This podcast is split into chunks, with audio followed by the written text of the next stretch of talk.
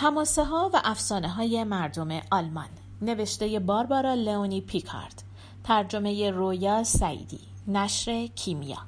گوینده دینا کاویانی. دیتریش برنی قسمت دوم. زیگنات وقتی که دید دیتریش بیهوش افتاده خوشحال شد و اونو از زمین بلند کرد و انداخت رو دوشش و رفت توی قار در تاریکترین گوشه قار یه چاله بود که چند تا مار تو اون زندگی می‌کردند. قول دیتریش رو انداخت تو اون چاله و رفت پی کار خودش. وقتی که هشت روز تموم شد و دیتریش برنگشت هیلد براند سلاحش رو برداشت و سوار اسبش شد و به طرف کوه ها راه افتاد. در اونجا رد پای قول رو دنبال کرد و به قار رسید. نزدیک قار اسب دیتریش رو دید که سرگردونه. بعدم شمشیر دیتریش رو دید که تو شاخه های درخت گیر کرده. هیلد براند با ناراحتی به خودش گفت پس دیتریش مرده. تنها کاری که از دست من برمیاد اینه که یا انتقامش رو بگیرم یا خودمم کشته بشم. هیلد براند شمشیرش رو از نیام کشید و به طرف قار راه افتاد. زیگنوت وقتی که دید اون داره به قار نزدیک میشه چماق عظیمش رو تکون داد و گفت تو هیلد براندی؟ اول اون جوون رو اسیر کردم حالا هم نوبت توه می‌دونستم میای قول اینو گفت و با شور و شوق زیاد به هیلد براند حمله کرد مبارزه اونها چند ساعتی طول کشید زیگنوت گاهی درخت های کوچیکی رو که اون اطراف بود از ریشه در می آورد و به جای سلاح استفاده می کرد. گاهی هم سنگای بزرگی رو از زمین بر می داشت و به طرف هیلدبراند پرتاب می کرد. اما هیلدبراند با مهارت جا خالی می‌داد و سعی می کرد ضربه هایی به غول بزنه. کم کم خستگی بر هیلدبراند غلبه کرد و اونم مثل دیتریش با یک ضربه هولناک غول نقش زمین شد زیگنوت هیلدبراند رو برداشت و شمشیر اونم برداشت و رفت طرف غار صدای فریاد شادی اون در کوه طنین انداخت. غول وارد غار شد و هیلدبراند رو انداخت یه طرفش و شمشیرش رو یه طرف دیگه. بعد رفت زنجیر بیاره و هیلدبراند رو به زنجیر کنه. اما هیلدبراند وقتی که افتاد زمین به هوش اومد. اول گیج بود این طرف و اون طرف رو نگاه می‌کرد. غار بزرگ و روشن بود اما نور به همه گوشه و کنار اون نمی‌رسید. هیلدبراند دید که شمشیرش اون دورتر افتاده. با زحمت از جا بلند شد و خودش رو به شمشیرش رسوند و اونو برداشت. بعد خودش رو پشت یک صخره پنهان کرد و منتظر موند تا غول برگرده. صدای جرینگ و جرینگ زنجیرها به هیلدبراند فهموند که غول برگشته غول همین که دید هیلدبراند در جای خودش نیست از خشم فریادی کشید و وقتی که دید اون پشت یه تخت سنگ پنهان شده به اون حمله کرد و دوباره مبارزه شروع شد اما هیلد براند خیلی خسته بود و لحظه به لحظه از قدرتش کم می‌شد. اون مقابل غول عقب نشینی کرد. کم کم مبارزه به ته قار کشیده شد. اون قسمت قار که تاریک تر بود و هیلد براند به زحمت می‌تونست ضربه های قول رو ببینه و خودش رو از برابر اونها کنار بکشه. پهلوان پیر احساس می‌کرد که دیگه تاب مقاومت نداره و هر لحظه قدرتش کمتر میشه. هیلدبراند با خودش گفت چیزی نمونده که کشته بشم افسوس که نتونستم انتقام خون دیتریش رو بگیرم وقتی که زیگنوت اون رو در چنین حال و وضعی دید خنده وحشتناکی کرد و گفت حالا انتقام گریم و هیلده رو می‌گیرم. در همین موقع دیتریش تو چاله که تو اون نزدیکی ها زندانی بود صدای زد و خورد و شنید و با شادی فریاد کشید هیلد براند تویی؟ می‌دونستم به قولت عمل می‌کنی منتظرت بودم. هیلد براند وقتی که فهمید دیتریش زنده است احساس کرد که می‌تونه با ده تا قول مثل زیگنوت بجنگه. برای همین تمام توانش رو جمع کرد و به قول حمله کرد. چند لحظه بعد قول کف قار افتاده بود و هیلدبراندم سر اونو از تنش جدا کرده بود. وقتی هیلدبراند از جنگ فارغ شد فریاد زد. دیتریش کجایی؟ دیتریش گفت اینجا توی چاه مارا تا حالا چند تا ما رو کشتم ولی چند تایی رو هم برای رفع گرسنگی خوردم. با این حال ده تا مار اینجا هنوز کمکم کن بیام بیرون. هیلدبراند یه طنابی رو انداخت داخل چاه و دیتریش آورد بیرون. دو تا دوست قدیمی به همدیگر رو بغل کردن و دیتریش خنده کنان گفت تو استاد منی. هنوز خیلی چیزا هست که باید به من یاد بدی. تو بر این قول پیروز شدی. من شکست خوردم. سالها گذشت و دیتریش در صلح و صفا با فهم و درایت پادشاهی کرد. شهرت دیتریش در شجاعت و شرافت باعث شد که گروه کوچیکی از جنگجویان قوی از گوشه و کنار جهان به سرزمین اون بیان و در کنار اون زندگی کنند. اما هیلدبراند همیشه بهترین دوست دیتریش موند. ولی انگار مقدر نبود که دیتریش همیشه در صلح و آرامش زندگی کنه. عموی دیتریش آرمن ریش امپراتور سرزمین های بزرگ به تحریک مشاوران بدجنسش به سرزمین کوچک برادرزادش چشم طمع دوخت و چند تا پیک فرستاد اونجا و از دیتریش خواهش کرد که به اون خراج بده. دیتریش هم مثل پدرش بود به کسی خراج نمی‌داد. این درخواست آرمنریش باعث شد که دیتریش و نوجبای برن عصبانی بشن.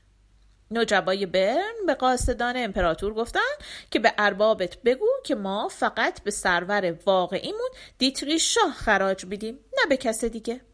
دیتریش هم گفت به عموی من امپراتور بزرگ بگید اگر خراج می‌خواد خودش باید بیاد بگیره و مطمئن باشه اینجا جز نیزه و تیغه شمشیر چیز دیگه در انتظارش نیست. امپراتور از این پاسخ گستاخانه خشمگین شد و با سپاهی بزرگ به طرف برن حرکت کرد.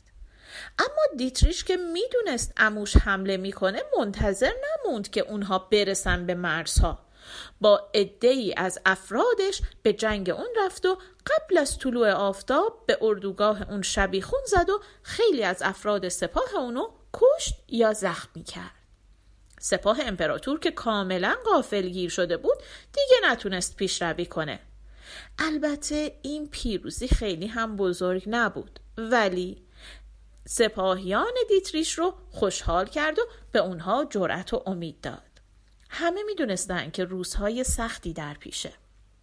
دیتریش از اردوگاه امپراتور غنایم زیادی آورد و اونها رو به هیلدبراند سپرد تا به برن ببره. هیلدبراند با عده‌ای از جنگجویان راهی برن شد. خواهرزاده هیلدبراند که جوونی بود به اسم ولف هارت هم همراه اونها بود. اونا هنوز به برن نرسیده بودند که در کمین گروهی از سربازای امپراتور افتادن و همشون به جز یکی به اسم دیتلیب اسیر شدند. دیتلیب خبر اسارت اونها رو برای دیتریش برد. امپراتور می‌خواست به برن حمله کنه. هر روز که میگذشت جنگجویان بیشتری به سپاه اون اضافه می‌شدند. برای اینکه مطمئن بودن که اون پیروز میشه. حتی بعضی از جنگجویان دیتریش هم اونو ترک کردن و به سپاه امپراتور پیوستند. اما چیزی که بیشتر از هر مسئله دیگه دیتریش رو رنج می‌داد اسارت دوستان با وفاش و به ویژه هیلدبراند بود. وقتی دیتریش به اردوگاه امپراتور حمله کرده بود عدهای از افراد اون رو به اسارت گرفته بود. دیتریش برای امپراتور پیغام فرستاد که حاضر این افراد رو با اون پنج نفری که به اسارت امپراتور در اومدن عوض کنه. اما امپراتور پاسخ تحقیرآمیزی داد. گفت با اسرای خودت هر کاری می‌خوای بکنی بکن. برای من مهم نیست. اما در مورد اون پنج نفری که به اسارت من در اومدن بدون که می‌خوام همشون رو دار بزنم. تنها راه نجاتشون اینه که برن تسلیم بشه خودت و همه درباریانتم پای پیاده از این سرزمین برین و هیچ چیزم حق ندارید با خودتون ببرید. دیتریش وقتی جواب امپراتور رو شنید خشمگین شد و با خودش گفت درسته که من هیچ امیدی ندارم که در این نبرد پیروز بشم. ولی باید به امپراتور نشون بدم که آملونکا چطوری میمیرن. باید بهش نشون بدم که ما مرگ رو به ذلت ترجیح میدیم. وقتی خشم دیتریش آرومتر شد جوانه به کار رو با دقت سنجید.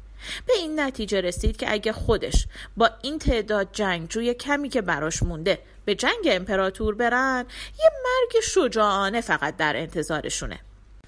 و از اون طرفم اون یاران اسیرش حتما کشته میشن. برای اینکه امپراتور گفته اونا رو دار می‌زنه. دیتریش اصلا دلش نمی‌خواست دوستانش همچین بلایی سرشون بیاد. برای همین پیکی رو پیش امپراتور فرستاد و اعلام کرد که درخواست های اون رو قبول کرده. به این ترتیب هیلد براند و بقیه دوستان آزاد شدند. دیتریش و هیلد براند همراه با دوستانشون دهنه اسباشون رو گرفتن و پای پیاده از برن بیرون رفتن و هر چی که داشتن برای امپراتور باقی گذاشتند. از آملونگ ها فقط 43 نفر با اونها مونده بودند.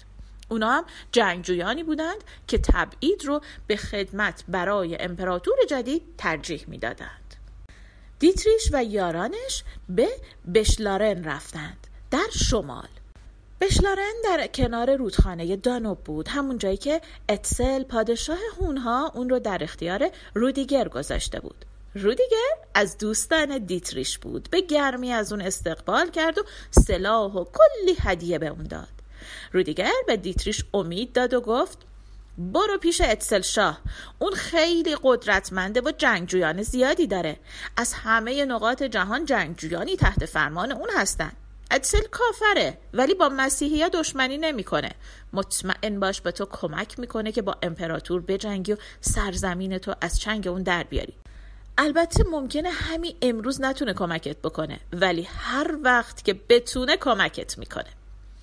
اتزل شاه همون پادشاه افسانه آتیلا پادشاه مشهور هونهاست که از سال 406 تا 453 میلادی زندگی می‌کرد. به این پادشاه در افسانه های جرمنی اتسل میگن دیتریش و یاران با وفاش به سرزمین هونها رفتند و رفتند پیش اتسل شاه. اتسل به گرمی از اونها استقبال کرد برای اینکه شرح زندگی دیتریش رو و شرح شجاعت های اون رو شنیده بود. از سرنوشت غمانگیز اون با خبر بود. اتسل در زمان مناسب سربازانی رو در اختیار دیتریش گذاشت تا با امپراتور بجنگند. کمی بعد که امپراتور مرد دیتریش به سرزمین خودش برگشت و مردم از اون استقبال کردند. اما از اون چهل و سه نفر آملونگی که با اون به سرزمین هونها رفته بودند فقط یک نفرشون به وطن برگشت و اون کسی نبود جز هیلد براند پیر. بقیه آملونگ ها در حادثه ناگوار در قصر اتسل کشته شده بودند. دیتریش یه بار دیگه شد پادشاه برن. و چون اموش امپراتور وارث دیگه جز اون نداشت همه سرزمین های تحت فرمان اون هم به دیتریش رسید و دیتریش شد فرمان روای اون سرزمین بزرگ و تا آخر عمر هم برای مردمش به خوبی پادشاهی کرد و همه اونو دوست داشتند. اینم ماجرای دیتریش برنی.